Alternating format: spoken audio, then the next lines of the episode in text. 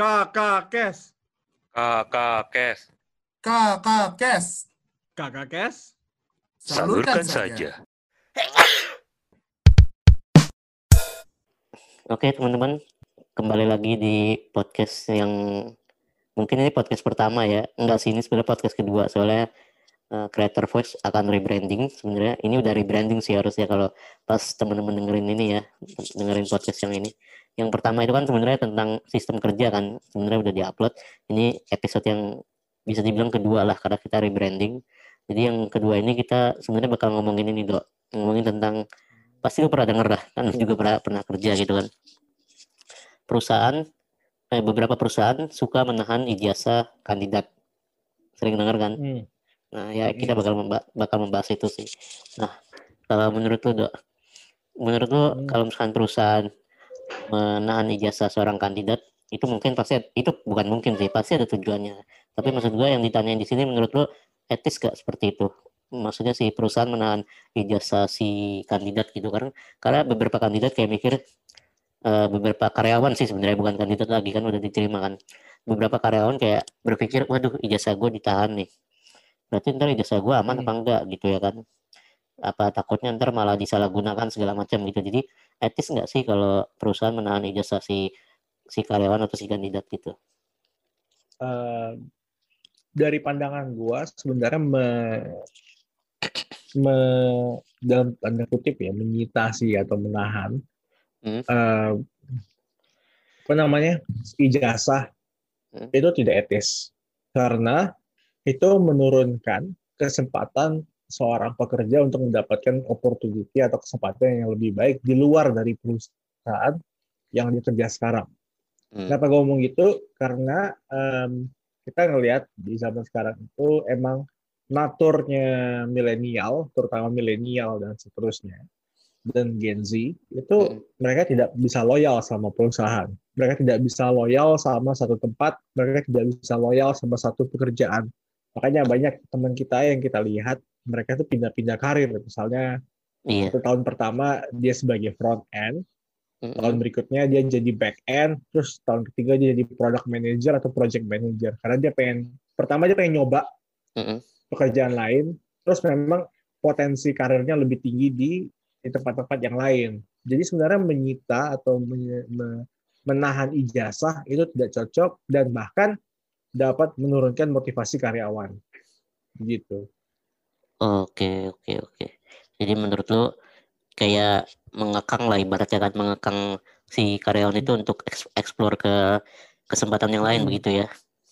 Benar, benar. Oke. Karena di sini kan permainannya jadinya perusahaan harus membuat skema bonus, Hmm, membuat environment atau lingkungan kerja yang baik kalau karyawan keluar. Karena berbeda banget kita sama sama generasi sebelumnya baby, baby boomer. Kita generasi di mana saat kita tidak nyaman sedikit aja kita bakal keluar.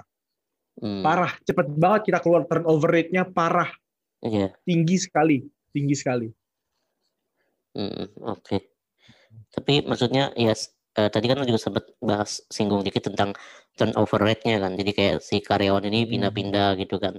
Nah, tapi Hmm. eh, kalau dari perspektif beberapa perusahaan mungkin ya eh, berdasarkan yang udah gua riset beberapa kali itu perusahaan menahan ijazah atau menyita ijazah atau dokumen-dokumen penting lainnya dari si kandidat atau karyawan itu dengan tujuan supaya mungkin si karyawannya juga nggak nggak pindah-pindah gitu loh. Kayak mas maksudnya baru kerja sebulan dua bulan tiga bulan pindah. Ntar sebulan dua bulan tiga bulan pindah lagi gitu. Jadi maksudnya mungkin si perusahaannya tuh nggak mau kayak aduh gue nggak mau rugi nih masa gue dapat baru dapat karyawan buang budget gede buat hiring gitu ya terus tiba-tiba setiap dapat karyawan pindah-pindah terus gitu kan jadi turnover rate-nya si perusahaan itu pun juga tinggi gitu loh jadi biar nggak Hmm. tinggi turnover rate-nya jadinya si perusahaan mungkin menahan atau menyita uh, ijazah atau dokumen-dokumen dokumen-dokumen penting lainnya dari si kandidat atau si karyawan gitu kan jadi sebenarnya perusahaan ingin Mhm. memprotek memprotek dirinya sendiri juga sebenarnya supaya karyawan tuh juga paham gitu loh kalau masuk kerja ya ya cobalah gitu minimal enam bulan gitu kan habis probation. Kalau misalnya habis probation mau cabut gitu ya mau keluar ya mungkin masih masuk akal gitu kan. Tapi kalau misalnya baru satu sampai tiga bulan kerja ya maksudnya karyawan kan eh bukan karyawan perusahaan kan juga itu budget untuk nge-hiring satu karyawan aja budgetnya mungkin gede banget gitu kan.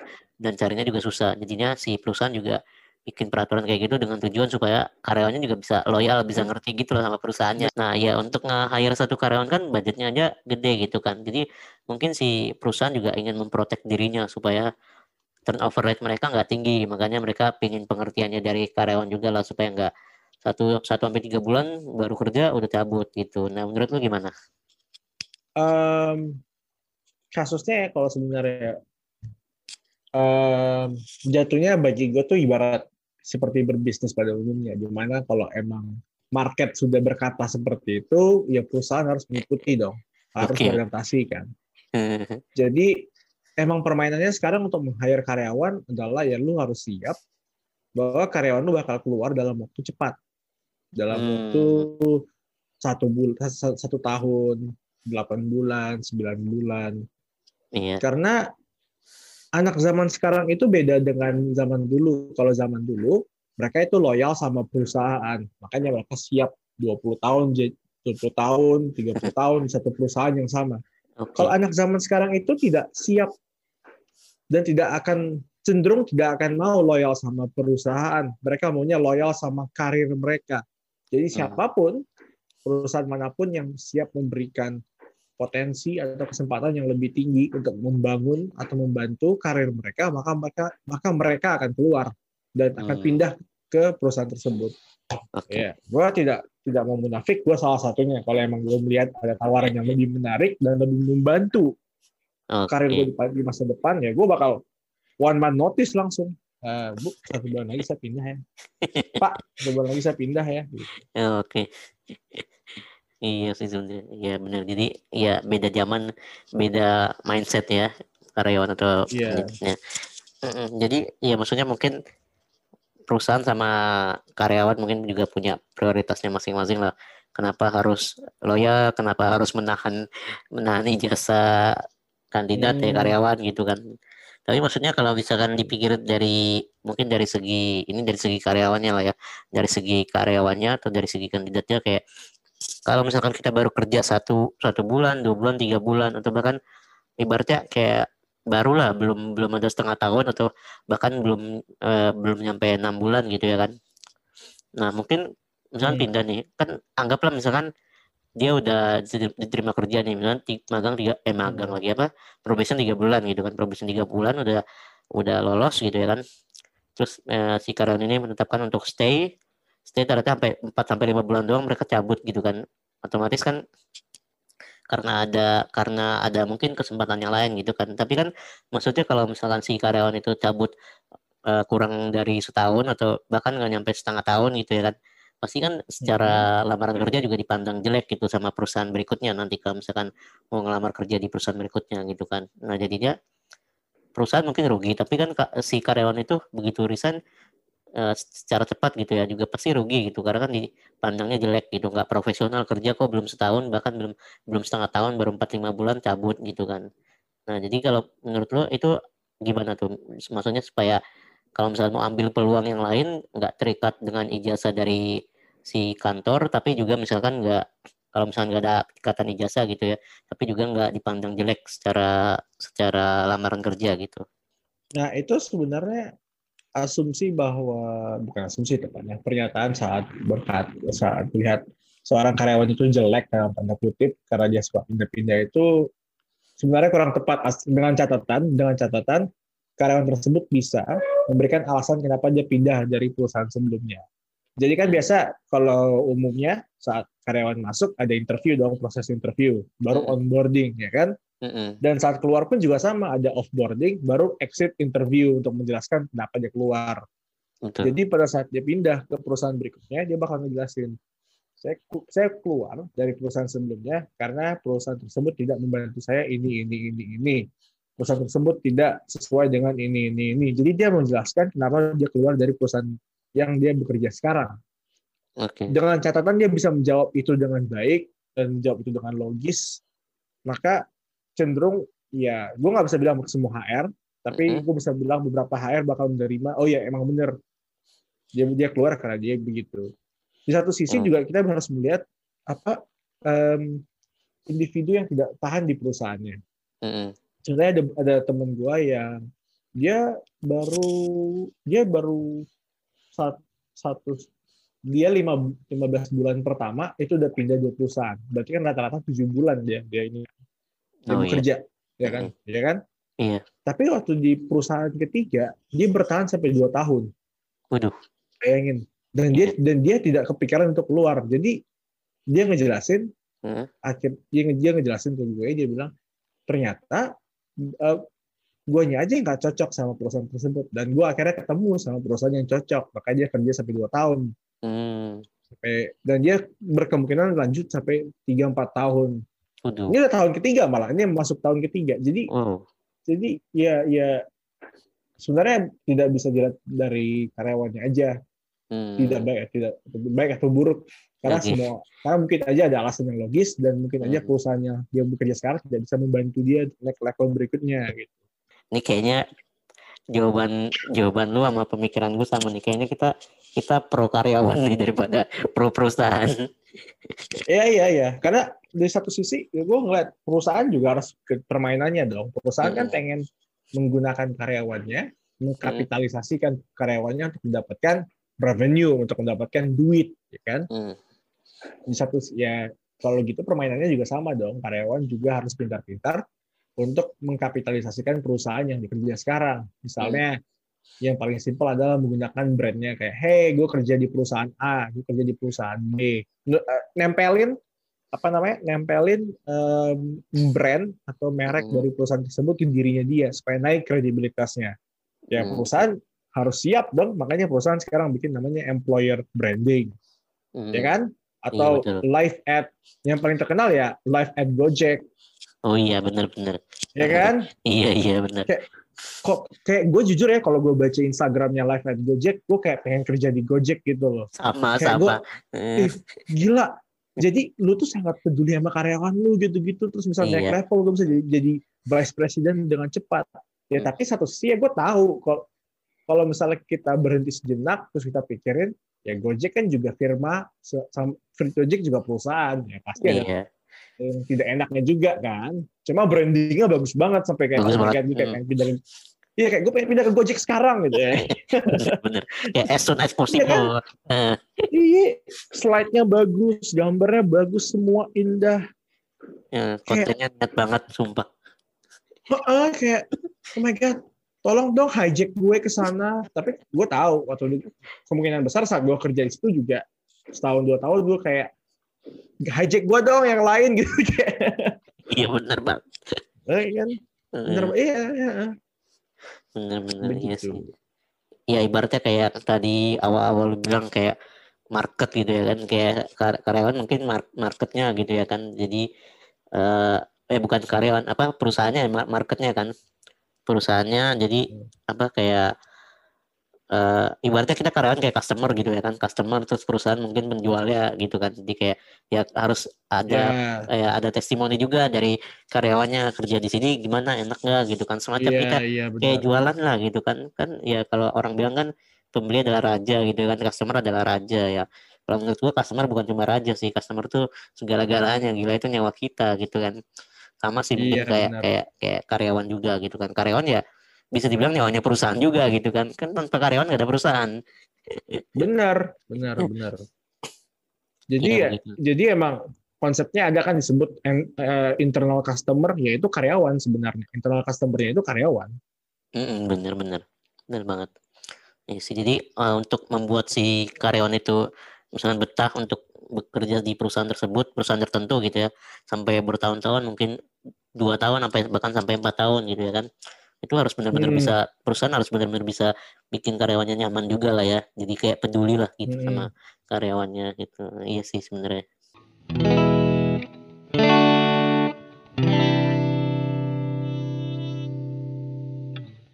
Jadi nah yang gua mau tanya satu hal lagi. Itu mungkin kan kalau misalkan lu apply pekerjaan di perusahaan yang menyita ijazah lu atau dokumen-dokumen penting lainnya gitu kan itu mungkin ada beberapa perusahaan yang ketika menyita gitu ya kan terus pasti ada yang namanya kayak apa kontrak kerja gitu kayak misalnya minimal berapa tahun Mhm. kerja sama mereka baru bisa cabut gitu kan kalau Hmm. enggak ya ijazahnya masih Hmm. ditahan gitu kan terus kalau misalkan mau pindah pindah dari perusahaan perusahaan itu ke perusahaan yang lain berarti kena penalti karena belum memenuhi minimal waktu kerja yang ditentukan gitu kan. Nah, kalau Hmm, menurut lu. Penalti itu gimana? Apakah uh, boleh ditetap boleh diterapkan atau enggak?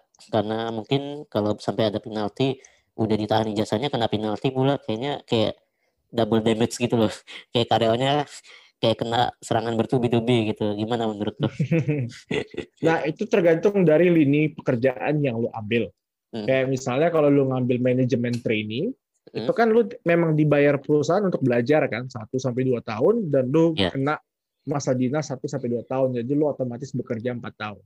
Hmm. Ya kalau lu udah mendaftar sebagai manajemen trainee ya lu harus siap dong ditahan ijazahnya. Lu harus siap bekerja di perusahaan tersebut 4 tahun karena Hmm. lu udah mendaftar dan lu mengiyakan, lu tanda tangan kontraknya, lu ikutin. Oke. Cuma kalau misalnya kalau misalnya pekerjaannya bukan manajemen trainee atau ODP, gue lupa kepanjangannya apa, tapi belakangnya development program ya, ongoing development program atau apa gitu. Pokoknya Bukan, bukan sama organization mir- kan? bukan. ya kira-kira mirip-mirip dengan MT, eh, seru- sama tapi tidak serupa. Hmm. Ya intinya kalau misalnya lu bekerja dan lu dikontrak untuk begitu, ya lu harus terima. Karena lu mengiyakan, lu tanda tangan secara sadar, lu nggak mabok waktu tanda tangan, ya lu terima dong. Iya, bener Tapi kalau misalnya kalau misalnya lu masuk tanpa tahu requirement-nya apaan, dalam tanda kutip di requirement itu tidak ditulis ijazah bakal ditahan, bakal ada Hmm. dinas 2 3 tahun Hmm. dan lu udah sampai ke tanda sampai offering, offering letter, Hmm. ternyata baru diberitahu ijazah ditahan, ternyata baru tahu- diberitahu lu dinas 2 sampai 3 tahun. Hmm. Ya itu momen di mana lu berhak untuk menanyakan. Karena lu di awal di job ads, di Indeed, di job street, di mana pun itu tidak ditulis kan. Tiba-tiba mendadak kok ada ijazah ditahan, kok ada ini, kok ada ini. Ya, Hmm. ba- bahkan bagi gua ya, kalau tiba-tiba mendadak tidak tertulis di Indeed atau di marketplace job lainnya, Hmm. tapi ada di offering letter yang sangat mengekang, bagi gua itu sudah bendera merah atau red flag untuk tidak ikut di perusahaan tersebut. Oke. Karena kalau dari awal aja dalam tanda kutip lu sudah dikibulin, Hmm. apalagi lu kerja di sana dua Hmm. tahun misalnya, lu dikibulin makan hati, boy, makan Iya hati, bener itu sakit hati banget. eh, eh, Hmm. makan hati. Iya iya. Jujur kalau misalnya lu bekerja emang dari awal lebih baik waktu interview udah atau misalnya atau perkenalan atau misalnya di job uh, ads-nya udah ditulis kayak lu bakal kerja 60 jam seminggu. Lu Hmm. bakal kerja 80 jam. Hmm. Ya, gue lebih terima gitu kayak ya udah ini kotornya. Gue ngerti kotornya apa. Oke. Lu bakal kerja di tempat yang sangat tinggi tekanannya. Misalnya pressure cooker atau boiler room ya kan istilah-istilah kerennya di mana Hmm. banyak banget tekanan-tekanan dari supervisor lah, customer, Oke. segala macem. Ya Hmm. itu lebih baik seperti itu sih. Iya sih, jadi emang berat juga sih kalau misalkan soal Hmm.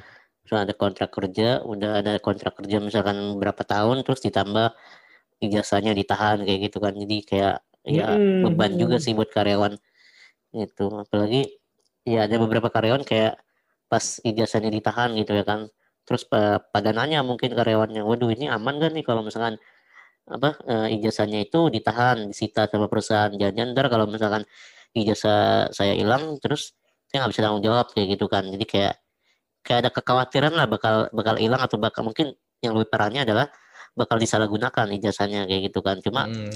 mungkin ada beberapa HRD yang mikir oh lebih aman disita disimpan sama perusahaan daripada lu simpen di kamar kos lu gitu kan atau di di mana di rumah lu gitu kan. Tapi maksudnya eh, gimana sih cara kita misalkan untuk memastikan kalau misalkan si perusahaan ini menyita ijazah kita tapi kita yakin gitu loh kalau perusahaan ini benar-benar bisa bisa dipercaya untuk menyimpan ijazah kita gitu. Nah waktu itu gue sempat riset ada kayak bukan riset sih Eh, ya riset juga cuma risetnya di YouTube gitu. Gue nonton satu Mm-mm. video YouTube dari HR juga. Itu katanya kalau misalnya kita setuju untuk disita sama apa perusahaannya ijazah kita itu kita harus minta kayak apa ya namanya gue lupa surat su- surat apa gitu serah terima gitu kalau nggak salah.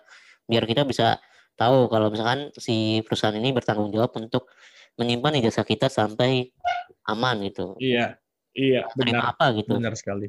Nah, ya itu menurut lu gimana? Benar, apakah apakah perusahaan biasanya langsung menawarkan itu atau misalnya kita harus minta dulu sendiri gitu? Emang itu harus diminta sih, karena di Ya. satu sisi, ya, gue juga tidak percaya saat lo berasumsi bahwa wah ini perusahaan jahat gitu loh, ini black company lah, ini mau meras karyawan, alah Hmm. semua orang ada kepentingannya. Tapi Iya. kalau perihal apa namanya perihal perihal seperti kontrak atau perjanjian, emang lo harus request Hmm. Eh, karena bisa saja HR-nya understaff, ya kan? Hmm. Kalau HR-nya un- understaff, ya mereka kewalahan sama pekerjaan mereka sendiri, mereka bahkan banyak banget tuh pekerjaan-pekerjaan yang pending. Ya lo harus ingatin, kayak bro, tolong dong kasih dulu gitu. Eh, ya gitu. Tapi kalau misalnya apa kewajiban untuk dapetin dapetin apa namanya ngedapetin yang surat-surat seperti itu, itu. ya Hmm. serah terima itu wajib sih, itu wajib. Mhm. Karena kalau ibarat kata bahkan itu udah selevel sama kontrak kerja, lo harus dapat kontrak kerja kan untuk tahu Iya. hak lo apa, Hmm. kewajiban lo apa gitu loh. Seperti itu. Oke. oke. Ada kan kalau kalau lu kan HR lu tau lah PKWTT kan. Iya. Tahu ya dikit-dikit lah. Dibilang banyak juga Eh? gue. Dikit- dikit- dikit. Dikit-dikit ah gue mah HR apa? HR pinggir jalan gue. Uh, Iya, jadi ya sebenarnya agak ribet juga sih kalau misalkan udah cari kerja ya kan udah udah misalkan nganggur nih lama kan nganggur lama begitu cari kerja eh dapat kerja nih tapi dapat kerjanya di perusahaan yang harus eh, menyita ijazah gitu kan. Jadi ya mm, mm, serba salah juga. Jadi job seeker kayak aduh gue udah lama nganggur harus disita ijazahnya gitu kan. Kalau misalkan misalkan anggaplah eh, kita gitu ya kan atau salah satu dari kita atau misalkan lu gitu ya udah lama nganggur gitu kan. Sebenarnya sebenarnya kita udah lama nganggur sih sebenarnya. Jadi ya, ya untung sekarang udah kerja kan. Udah lama nganggur. Tiba-tiba kita apply misalkan lu gitu ya. Lu apply kerja terus dapat dapat pekerjaan di satu perusahaan yang mewajibkan ijazah lu ditahan sama mereka gitu selama beberapa Hmm. tahun mungkin sesuai dengan kontrak kerja gitu kan. Nah lu kira-kira gimana? Maksudnya lu bakal terima perusahaan itu atau cari perusahaan lain? Sedang sedangkan lu udah lama nganggur gitu. Gue bakal mikir-mikir ulang sih. Karena katakan gue bakal susah selama beberapa bulan ke depan, tapi seenggaknya eh gue nggak bakal ngerusak hidup gue di masa depan gitu loh. Ada ada cost and benefit analysis lah dan, dan, Hmm. dan lu harus mengerti bahwa ya lebih baik lu sakit sekarang daripada sakit di masa depan. mantep nih kata-katanya Yoi. Parah cuy. Hmm. Oke. Udah itu aja. Iya sih, itu, itu aja sih. Itu, itu aja dulu. Oke, oke. Ya, berarti kalau misalkan gua simpulkan, wih simpulkan udah habis aja. kalau misalkan gue simpulkan ya Hmm. memang untuk eh, penahanan atau pen- penahanan ijazah gitu ya, penyitaan ijazah dari pihak perusahaan mungkin perlu dipikirkan juga lah ya. Maksudnya kasihan juga karyawan kalau misalkan terikat sama udah terikat sama kontrak kerja misalnya berapa tahun udah gitu ditahan juga ijazahnya ya kan which is kan karyawan itu juga perlu cari opportunity yang lain lah gitu kan perlu berkembang mungkin dan sebenarnya dari segi Hmm. perusahaan juga kayak mungkin juga perlu istilahnya mendengar lah mendengar mendengar apa kata karyawan gitu kan ibarat testimoni ya testimoninya harus kita pahami gitu kan dari karyawan supaya Mm-mm. karyawan tuh bisa betah kalau misalnya betah kerja sama perusahaannya ya akan loyal gitu ya kan jadi selalu memberi kesempatan lah ke karyawannya oke Nah, Oke. itu itu ada tambahan sih di bagian oke. itu. Eh, ini menarik nih karena tiba-tiba lu bilang ke testimoni, gue jadi teringat. Ya, em, mulai ada pertumbuhan website-website seperti Glassdoor atau lu tahu Hmm. Kill Glassdoor? tahu tahu Nah itu itu untuk para pendengar yang belum tahu Hmm. Glassdoor QRJ pakai Q ya kerja tapi pakai Q. oh ya kerja iya ya Indeed segala macam itu website di mana kita bisa nge-review perusahaan kita kerja. bener job street Misalnya. Tokopedia, Shopee. Hmm. Ya. Nah, itu di situ lu bisa ngeliat tuh penderitaan karyawan-karyawan atau Hmm, yang enak-enaknya. Jadi mereka tuh karena an- anonimus mereka bisa ngejelasin, bisa lebih terbuka bahwa Hmm. eh, perusahaan gue seperti ini, perusahaan gue seperti itu, perusahaan yang tempat gue kerja itu seperti ini, lalalala. Itu bisa kalian pakai untuk untuk menilai gitu kan. Ap- Iya, eh, benar. apakah perusahaan ini cocok sama kalian atau enggak, eh, respectnya atau gimana atau enggak. Dan perusahaan pun juga bak- bakal mendengar, mereka bakal ngebaca kayak oh my god ternyata eh, review gue buruk gitu loh. Eh, itu kan bahaya kalau soalnya Iya. kalau perusahaan lu reviewnya terlalu buruk, talent-talent atau karyawan-karyawan yang yang emang kompeten dan jago, ya nggak mau dong kerjain di perusahaan lu, kan kacau kalau gitu. Iya, betul. Mm-mm. Iya. Jadi, jadi kalian sebagai para pencari kerja atau orang-orang yang mau loncat-loncat atau nyari perusahaan, ya perhatikan baik-baik. Gunakan baik-baik aplikasi seperti Glassdoor, website Hmm. seperti Glassdoor, Kigoreja, Indeed, Jobstreet. Begitu. Oke, iya benar sih. Sekarang udah mulai ada beberapa website yang teman-teman di sini bisa review, review perusahaannya, mungkin yang sekarang tempat bekerja atau yang dulu sempat kerja di perusahaan sebelumnya gitu ya. Review aja nggak apa-apa. Ya entah mau feedback secara membangun gitu ya, atau misalnya mau yang positif-positif juga di situ bisa gitu kan. Gue sih belum pernah review sih, cuma pernah baca doang. Kalau review langsung gue belum pernah. Oke, ya. Thank you guys buat yang udah denger podcast kita. Sampai sini aja pembahasannya mungkin agak singkat dari yang podcast pertama gitu ya. Nggak tahu sih podcast pertama gue lupa eh, berapa durasinya. Tapi yang jelas ini mungkin agak singkat. Jadi semoga teman-teman bisa tetap dapat manfaatnya ya kan. Ini mungkin salah satu ilmu daging yang pernah di-share sama Edo dan sama gue juga. Jadi kayak ilmunya ya kalian mungkin nggak nggak nggak bisa nemuin di tempat lain gitu loh. Jadi ya semoga bermanfaat lah. Oke, see you in the next episode. Bye. Thank you, Dok. Bye. Kakak Kes. Salurkan saja.